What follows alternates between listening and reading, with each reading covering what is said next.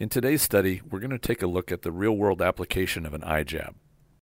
Intentionally attacking the eyes is something that's illegal in virtually every martial sport. This restriction is something that goes back as far as ancient Greece. There's a very good reason that such attacks are illegal. They end fights very quickly. This video shows just how potent eye jabs can be.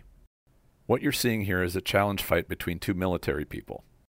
The American, dressed in black, is facing a Peruvian who's in the red shirt. Although this was a friendly fight, the two men agreed that there would be no rules and they would go until one person either gave up or couldn't fight anymore.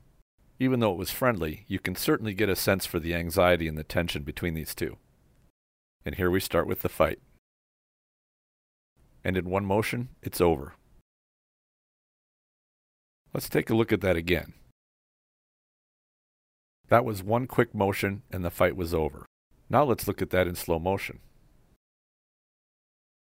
If we slow it down even more, you can easily see the attack.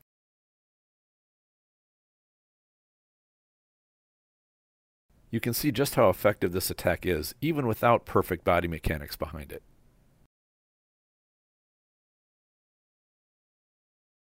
When this video was originally posted to YouTube, there was a comment by the American who was in this fight. He stated that it wasn't his intention to jab his opponent in the eyes. What he wanted to do was get his opponent to flinch and respond to that attack, but his opponent didn't see it. He also stated that his opponent was on the ground for almost an hour, and then they took him to the emergency room. He just could not continue to fight. This video stands as an excellent example of how easy and quick eye jabs can land and how powerful they can be. They're a very dangerous tool. This video also stands as a very good example of how careful we need to be with having an attacker get his hands near our face. This is a good reason why bringing your hands up is a good idea. Thank you for watching and I hope you enjoyed this video. Please give it a like and subscribe to our channel.